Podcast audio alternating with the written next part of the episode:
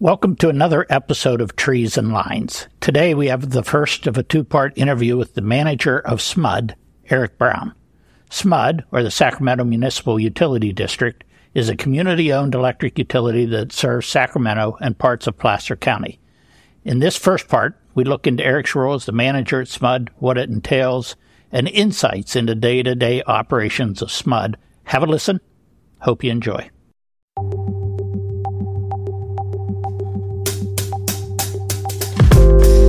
Eric, congratulations. Uh, you have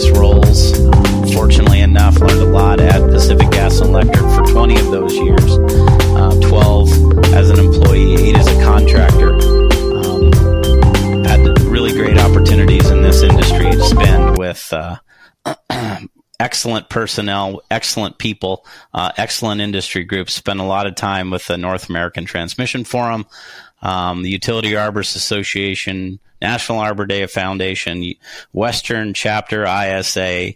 Uh, fortunately enough, been able to spend uh, a lot of time with great colleagues and peers in various different roles in those organizations. Uh, most recently, just finished up as the president of the Utility Arborists Association. That's a little about my professional background. Thanks. I've been looking forward to to this podcast for a long time.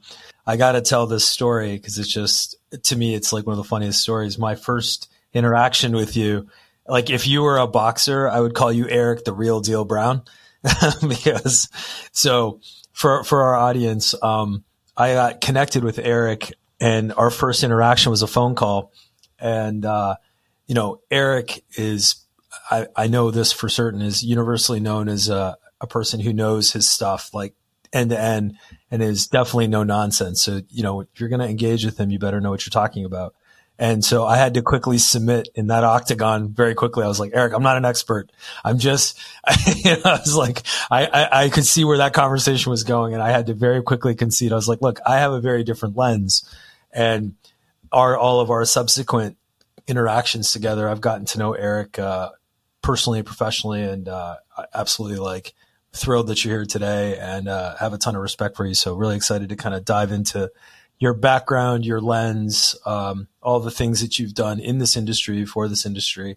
Um, I'm pretty excited about having our audience uh, get an opportunity to hear you speak. So thank you very much. That uh, I remember the conversation vividly. It was uh, very, it, it was, was awesome. very candid um, for certain. It yeah. was uh, Hard, hardest hardest phone conversation of my career. I'll tell I'll tell everybody. It was a that. real candid um, discussion. I know. I was uh, yeah, it was pretty uh, pretty frank awesome. and pretty pointed. I'm pretty certain. So yes, it was good amazing. opportunity. I know Phil's got a ton of questions as well, but maybe I, I would like to kick one off for you, um, Eric. So in your current role at SMUD, um, you know, maybe you could give our audience a sense of like your full scope of responsibility, like end to end, what fits inside of your, um, you know, what are you ultimately responsible for from a from a network perspective, from a system perspective, um, and all the different groups that you touch and collaborate with in order to make sure that, um, from a vegetation management perspective, the you know the SMUD program is is operating at a very very high level? Well, it's a great question, and I, and I appreciate the opportunity to, to to to cover this because many programs, and I, I, think many utilities, frankly, look at vegetation management as as either simply pruning or removing a tree at some point in time, but it's much bigger than that. Um, certainly out in the West, everybody is real familiar with it. Um, but there's other states that seem to be catching on and understanding the the risk, frankly, that's out there uh, around their network. But you know, really sitting sitting here at SMUD, we've got a pretty small footprint. We got 900 square mile service territory. Um, we're at just around 5,000 overhead distribution miles, 500 uh, overhead transmission miles. Uh, we have about 6,000 miles of underground um, here in our service territory. Um, pretty substantial hydro generation set of assets. Um, definitely a, a, larger portfolio of solar and wind um, that also support um, our company and customers. Um, it's uh, it's pretty robust for a publicly owned utility. Frankly, we're the sixth largest publicly owned utility in the, the U.S. and uh, our our you know annual budget here at for vegetation management um, is about fifty four million dollars.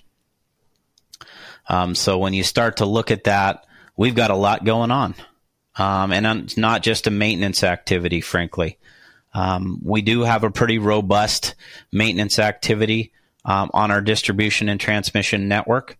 Um, our profile and and uh, scale is a little bit different than others. Um, many utilities have gone to a full contract based inspection program, um, but SMUD from a long time ago um, has had in house inspectors that do their planning and, and uh, patrolling. Um, that was set up a long time ago um, through the IBEW, and it's uh, been a pretty good program. We do have a contract workforce that also does inspection for us currently um, on an as needed basis.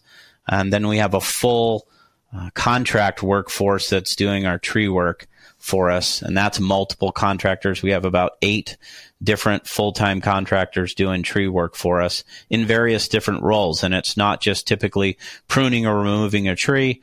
Um, we have some large scale logging activities, um, large scale fuels reduction, thinning activities, and we'll get an opportunity to talk about. Uh, we cover a, a, vast type of, of landscapes. Um, from some of the uh, actually our first hydro generation facility actually starts in an actual wilderness area, which is really unique.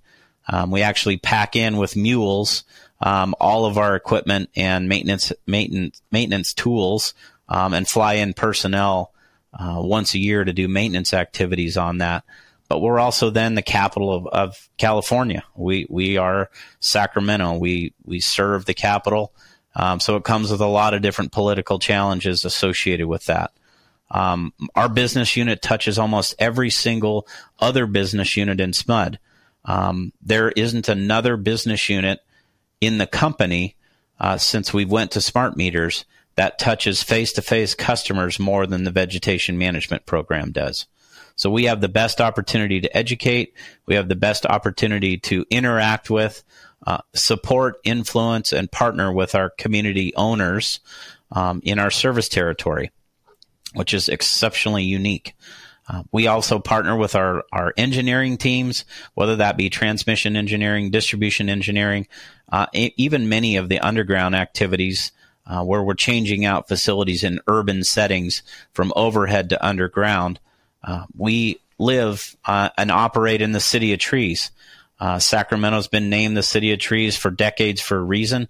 We have probably one of the most um, over mature, frankly, urban forests out there uh, which poses a, a, lot of unique challenges around electrical assets, both overhead and underground. Uh, lots of politically uh, charged challenges out there. Uh, we have a phenomenal brand image, which is fantastic, and uh, we've got some great collaboration in t- inside our company. We get reached out to on a daily basis from designers, engineers, uh, construction and field teams, um, all of our communications teams are interacting with our vegetation management team on a regular basis. Um, all of our corporate communication teams are looking to us to support communications out to customers and or to our board, um, as well as our legal and regulatory teams are regularly reaching out to us, and we're participating in a number of efforts, whether they be state legislative activities um, and or uh, state fire threat mapping activities that are occurring. So we're partnering, saddled up side by side with those team members. Um, they're covering one portion of a subject matter expert component, and we're covering the other, the, the vegetation management piece. You said you had eight contractors. One of the unique things is one of your contractors provides sheep. Sheep or goat? They provide both. Yeah, I appreciate you bringing that up, Phil. Um, and in that portfolio of eight contractors, yes, that is one of our IVM tools that we use regularly. Um, it's livestock grazing. It manages fine, flashy fuels and unwanted or undesirable uh, vegetation in our transmission and distribution rights of ways. We also have uh, utility owned properties that have state and or local weed abatement requirements instead of using fossil fuels to mow those and potentially starting a fire with a mower with rocks uh, we actually deploy livestock out in those areas to kind of manage some of that vegetation. Uh, it's actually great for the community. We usually get a lot of really great responses from customers, uh, associated homeowners associations, um, as well as providing a really good end to end product by using that livestock in a really robust way to try to reduce undesirable vegetation. You mentioned, you know, eight contractors, lots of different stakeholders that are in the footprint that you have to kind of manage. One of the challenges that I hear throughout the industry is um, when you have so many different types of organizations and people running around your system, the preservation of the local utility brand, right? So, you know, keeping making sure that people are operating at a SMUD level, a SMUD quality level. Has that been something that has been an ongoing challenge, or do you feel like you guys have a pretty good system in place that makes sure that that you know everybody that's on the system ha- understands that SMUD sort of culture and they adopt it the SMUD culture is you know deeply ingrained in everyone's dna and i, I can't thank my past colleagues peers um, for all that they've done to build the brand image of SMUD in this community um, but each business unit has a key role in ensuring preserving, enhancing, and improving customer satisfaction on a daily basis. Um, there isn't too many utilities that have 95% customer satisfaction rating threshold and target for our tree contractors. And we're monitoring that weekly. Um, and then on a monthly scale with monthly uh, metrics and targets, and then ultimately quarterly and annual targets on that. And we're sitting around 96 to 98% on customer satisfaction. When you think about it, we're unwanted guests. We're uninvited guests to people's properties to prune or remove at times um, family members, if you will. If you think about it, many people are very attached to their trees, um, and then understandably so. So are we. I'm an arborist for a reason because I love trees and I've been involved in this industry that long. Um, so there's a lot going on as it relates to brand image. There's an, a lot going on as it relates to customer satisfaction. And I would just say that our, our company, uh, that includes our contractors and all team members, probably eat, sleep, and breathe continuous improvement as it relates to customer satisfaction. Um, and that customer service is embedded in everything we do on a daily basis. Eric, you have a lot that's uh, across federal lands. I think Forest Service, BLM, I assume.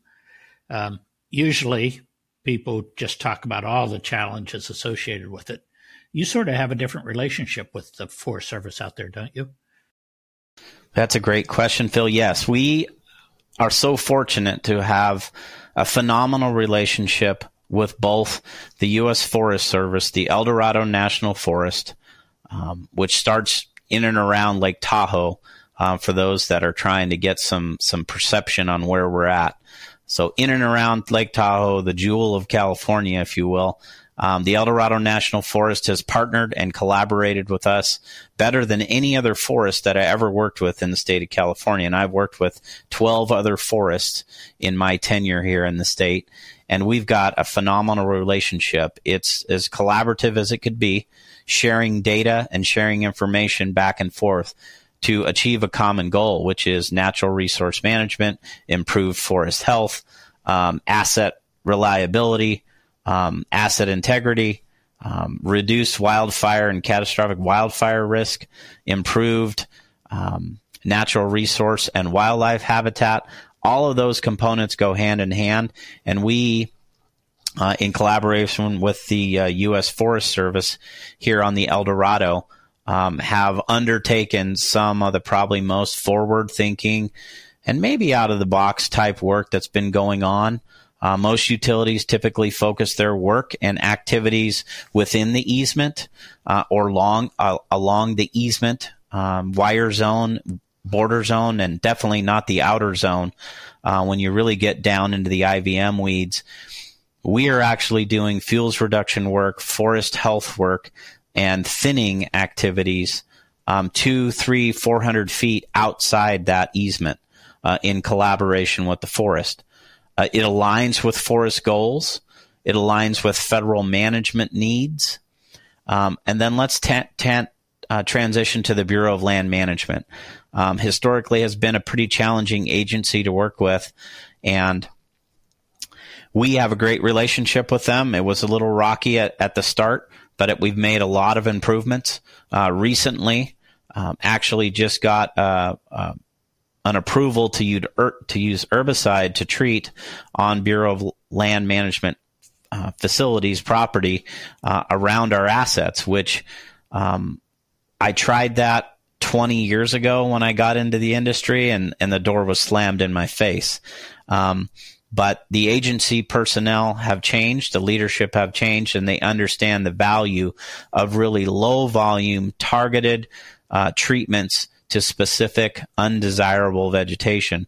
And the botanist, as well as the senior leaders here in El Dorado County, um, for the Bureau of Land Management have provided us a great platform to continue to use as a study uh, the work activities that we're completing on their lands. That includes hand cutting, includes mastication, um, includes the use of livestock, livestock where necessary, but adding that additional component of herbicide treatments, targeted low volume herbicide treatments on their land. Um, is going to provide them exponential benefits because the work that we are doing is starting to show increased populations of sensitive and endangered plant species and them allowing us trusting truly trusting us to use herbicide in those types of environments in that critical type environment uh, shows a huge uh, huge improvement in our relationships. Been been fantastic. You had a pretty aggressive uh, hazard tree or tree risk abatement program. If i recall you were using lidar and high resolution video uh, talk to us a little bit about that program. Yeah, I have a huge passion with forward thinking and innovative solutions in our space, and it's not just. Uh, uh, believe me, I, there's a there's a time and place for for uh, boots on the ground. There's a time and place for uh, typically pruning or, or removing a tree, but there's also a time and place for forward thinking and innovation um, to be efficient, uh, leverage the technologies that are out there. And back in 2010, I started using uh, the remote sensing tools. That's LIDAR, imagery, um, as packages to drive uh, real time solutions in our vegetation management program. Um, and here at SMUD, we've got some phenomenal, I couldn't be more happy with the senior leaders' commitment to our programs, the work activities that we have, LIDAR specifically, and remote sensing tools were instrumental in developing our full true risk profile. Most utilities are looking at a risk profile as to what's going to grow in or what may uh, fall into their facilities within the right of way. And I looked at that profile and said, what could truly strike our facilities? And in our forest, uh, we have trees that are going to grow to be 120, maybe 200 feet tall tops. So we really needed to look way outside um, those sidebars and really try to take a peek at what is our actual risk? We have a unique platform here at SMUD where our CFO, Jennifer Davidson, is also our chief, chief risk officer. So not only is she holding the budget, but she's also holding the risk at the same time. It's really unique and many utilities don't have that. They're usually siloed or, or operating in different realms. That right there, I think provides a unique perspective for her to make financial decisions, but also having that risk squarely sitting there in front of her. So what we did, Phil, was we took a look at, um, back in 2017, we took a look at and identified our true risk. Every tree, every piece of vegetation that could either strike, fall in, regardless of condition of health, um, on a 58 mile corridor. And that 58 mile corridor identified a, a, a fair amount of risk. Um, that platform that I used with the LiDAR was built, uh, was established to, to, it was truly the foundation for a business case for risk reduction, um, for our senior leaders, not only our executives but our board members, um, which ultimately um, gave gave us the platform to reduce risk and truly look at and quantitatively and objectively be able to reduce risk. Most programs have a database of some kind, whether that be a spreadsheet or some other remote, uh, some other access type database where they're tracking information. What the lidar provides is a visual the LiDAR provides not only a visual, but a geospatial relationship of where that vegetation is. So I can objectively say, um, successive flights over and over again can truly quantify the risk reduction. Whereas in most cases, you may have removed 100 trees on a line segment, but in a lot of places, they don't know exactly where those 100 trees are. Each of these have geospatial unique location on them.